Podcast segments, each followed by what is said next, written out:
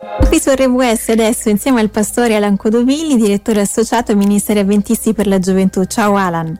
Ciao Alessia, che bello risentirci. Eh sì, scopriamo come sempre eh, due storie che hanno lasciato un'impronta e partiamo dalla prima che ehm, ci racconta la Bibbia. Siamo oggi nel libro degli Atti degli Apostoli. Esatto, allora, Atti degli Apostoli, per i più curiosi siamo nel Nuovo Testamento, a differenza di altri libri che portano un titolo con eh, quello che noi ipotizziamo possa essere l'autore del libro, qui abbiamo un, un, nome un pochettino più articolato, Atti degli Apostoli. Un giorno un ragazzino mi disse, Pastore, ma questo libro l'hanno scritto tutti gli Apostoli? No, no, noi pensiamo che l'autore sia, sia Luca. Luca è un autore particolare in quanto è stato un discepolo di Paolo e quindi lui ha narrato per quello che gli è stato riportato eh, anche negli anni. E oggi vorrei condividere con voi un, um, un elemento molto caro a, alla realtà cristiana. Siamo nel primo capitolo nella mia versione, quindi dopo i quattro Vangeli trovate Atti degli Apostoli, ha come titolo Introduzione e Ascensione di Gesù Cristo. Questo è il titolo che è presente nella, nella mia Bibbia. Ehm, un paio di, di osservazioni insieme a te, Alessia. Gli Apostoli li abbiamo sempre conosciuti come dodici, Uh-huh. Eh, in realtà sono stati 13 perché eh, credo come mh, diversi di voi sanno uno di questi Giuda si è tolto la vita e poi dopo abbiamo in quello che è il libro degli atti abbiamo un tredicesimo apostolo che è stato aggiunto che è appunto Mattia vi presento questo perché? perché questi apostoli in tempi diversi hanno vissuto circa tre anni della loro vita insieme al, a, a, Gesù Cristo, uh-huh. chiamato appunto il, il ministero di Cristo. In questi tre anni Gesù ha trasmesso tante, tante, tante cose. Ha vissuto anche delle cose veramente, eh, uso un termine che è improprio, però può fare capire, paranormali, ossia aiutare e quindi prendere una persona paralitica e farla camminare è veramente qualcosa di, di complesso, se non certo. impossibile. Delle cose quasi, quasi, inimmaginabili, diciamo. Esatto. Mm.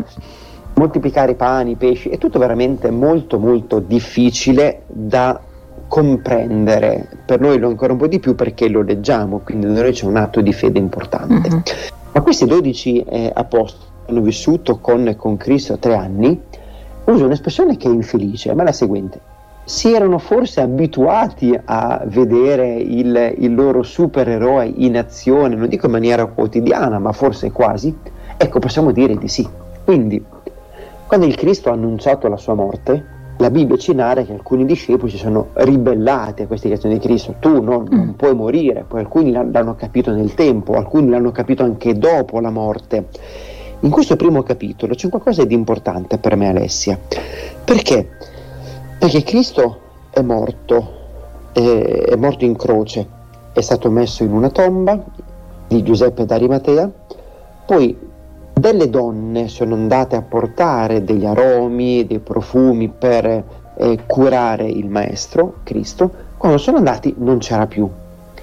E fuori dalla tomba c'erano degli angeli che gli hanno riportato il Cristo risorto a Cipicchia. Questo è veramente forte perché quando Cristo era parte attiva del miracolo è un conto, ma quando mm-hmm. Cristo defunto riesce a, a, resuscitare, la domanda è se è autoresuscitato o è stato qualcun altro. Noi comprendiamo che ovviamente è stato Dio, è stato, ok? Mm-hmm. Ma nel primo capitolo accade una cosa di importante. Cristo è risorto, è lì con loro. E di punto in bianco, se avete piacere, leggetevi questa storia, di punto in bianco Cristo ascende, si eleva, sale e proviamo a usare un po' la fantasia. I discepoli che erano stati abituati per tre anni a questi, chiamiamoli, miracoli forti di Cristo, a un certo punto c'è un Cristo risorto.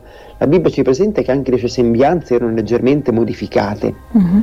perché aveva preso il peccato dell'umanità intera su di sé e poi era risuscitato. A un certo punto lui sale e poi c'è una promessa bellissima che si trova al versetto 11 da parte di, eh, vi leggo il 10, 10 11, da parte degli angeli che erano lì, e dice, e come essi avevano gli occhi fissi al cielo, mentre egli se ne andava, due uomini in vesti bianche si presentarono loro e dissero, ed è bellissima questa promessa, uomini di Galilea, perché state a guardare verso il cielo?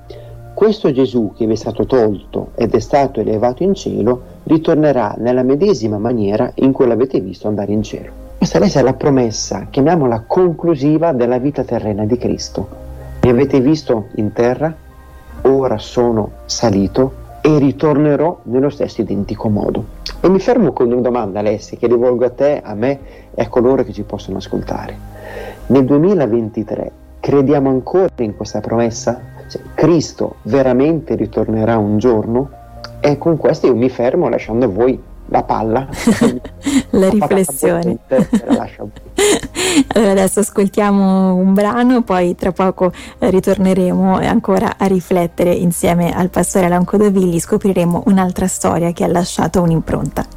Sono Alessia Calvagno qui su RWS insieme al pastore avventista Alan Codovilli. Eh, Alan ci ha raccontato prima una storia, abbiamo commentato eh, quell'episodio che ci racconta la Bibbia nel libro degli Atti degli Apostoli, quindi siamo nel Nuovo Testamento in cui eh, Gesù ascende eh, quindi eh, al cielo. Abbiamo visto che eh, proprio dopo questo momento arriva una promessa da parte degli angeli che dicono ai discepoli che stavano insomma assistendo a questo a questo evento eh, dicono perché state a guardare verso il cielo, questo Gesù che ci è stato tolto ritornerà eh, nella medesima maniera. Ecco queste eh, le, le, parole di questa promessa davvero eh, importante su cui insomma ci interrogavamo pure prima.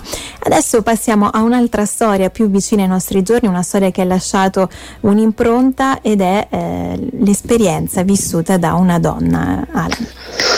Grazie Alessia, sì.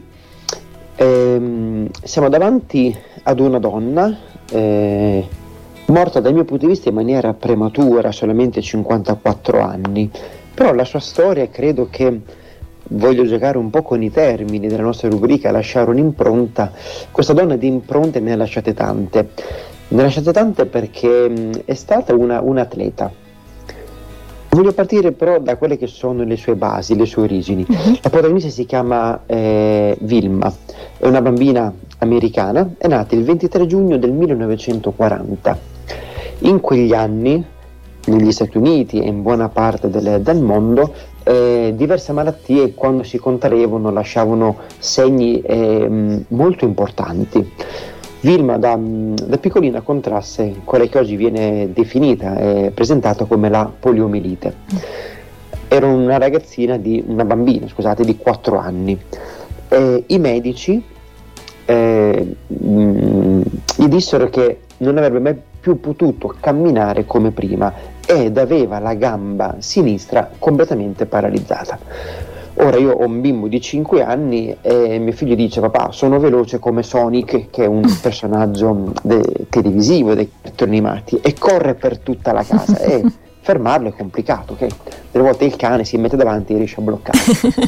Una bimba di 4 anni con una gamba paralizzata, ecco immagino sia una realtà complessa. Certo. Ma arrivano i però che a noi piacciono.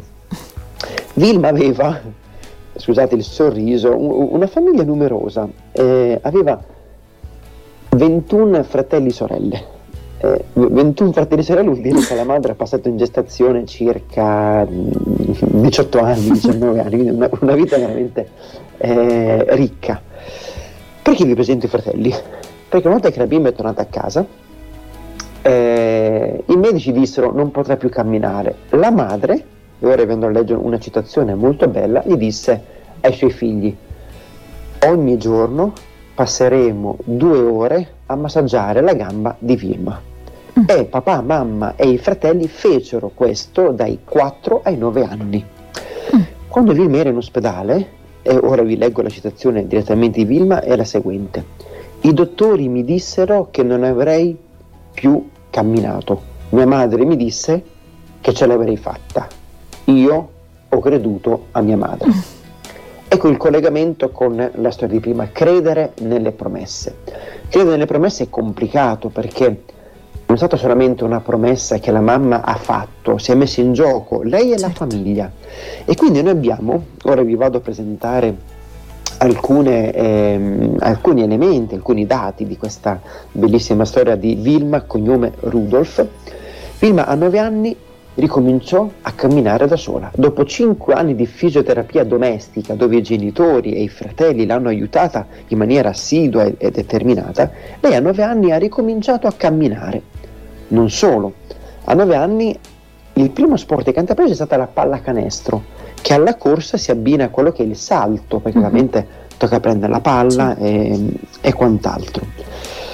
È successo che un talent scout vide questa ragazzina che aveva una potenza particolare e disse, ah ci picchia, ma tu devi correre. E disse, ma a me piace giocare a pallacanestro. Lui rispose, guarda, secondo me nella corsa potesse avere i risultati migliori. E quindi la portò a eh, partecipare ad alcune gare. In poche parole, lei riuscì nell'arco di un anno a partecipare a 23 gare e le vinse tutte e 23. Mm.